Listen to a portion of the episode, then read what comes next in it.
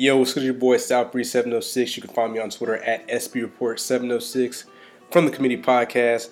Today, what I'm going to do is finally start the uh, unnamed anime section.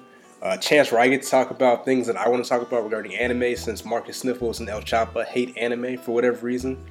Uh, anybody that appreciates good stories, great character development, and pretty cool plot twist should be a fan of anime.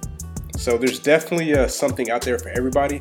But the one I want to talk about in particular today is when I started out that I saw a lot of people talking about on Twitter, and it piqued my interest because I'm, I'm, open to trying uh, anything, at least for the first two episodes. So I'm going to talk about The Promised Neverland. So you hear the title, sounds like there's hope attached to it. You know, the synopsis is it's about 37 siblings staying at the Grace Field House, which is a small orphanage, just waiting for the day they can be adopted by a family. So you get to uh, this character named Connie. So Connie is one of the young kids, and she has finally reached her adoption day. You know, hooray! I'm about to go home, get a family, you know, leave the, uh, the field house. So she's preparing to leave. She gets with the caretaker, who they call Mother, and she's heading out to go start her new life with a new family. So the three main characters, which you have Emma, Norman, and Ray. Uh, Emma realizes that Connie left her stuffed animal, her favorite stuffed animal that she called Bernie.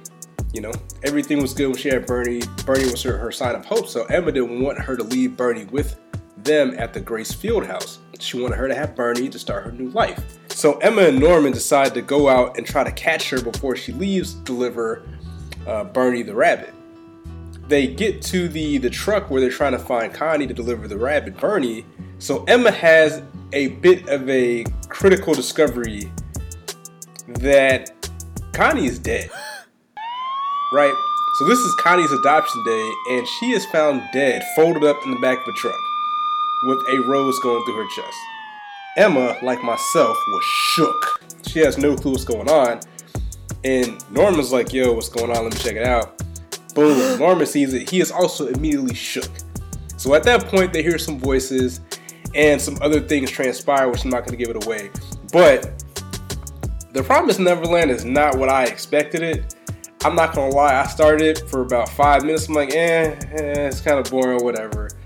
But when it got to that point where Connie was folded up in the back of the, the van where she was supposed to be going to her new home with a new family, has definitely piqued my interest. So, the moral of the story is Check out the Promised Neverland. If you want to chop it up on Twitter, you can follow me at SB706. I do follow back. I'm not mad corny like most of these people on Twitter. I love to interact.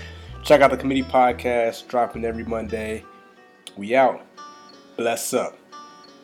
Shout out to Street Wolf on the beat. Monster. We out.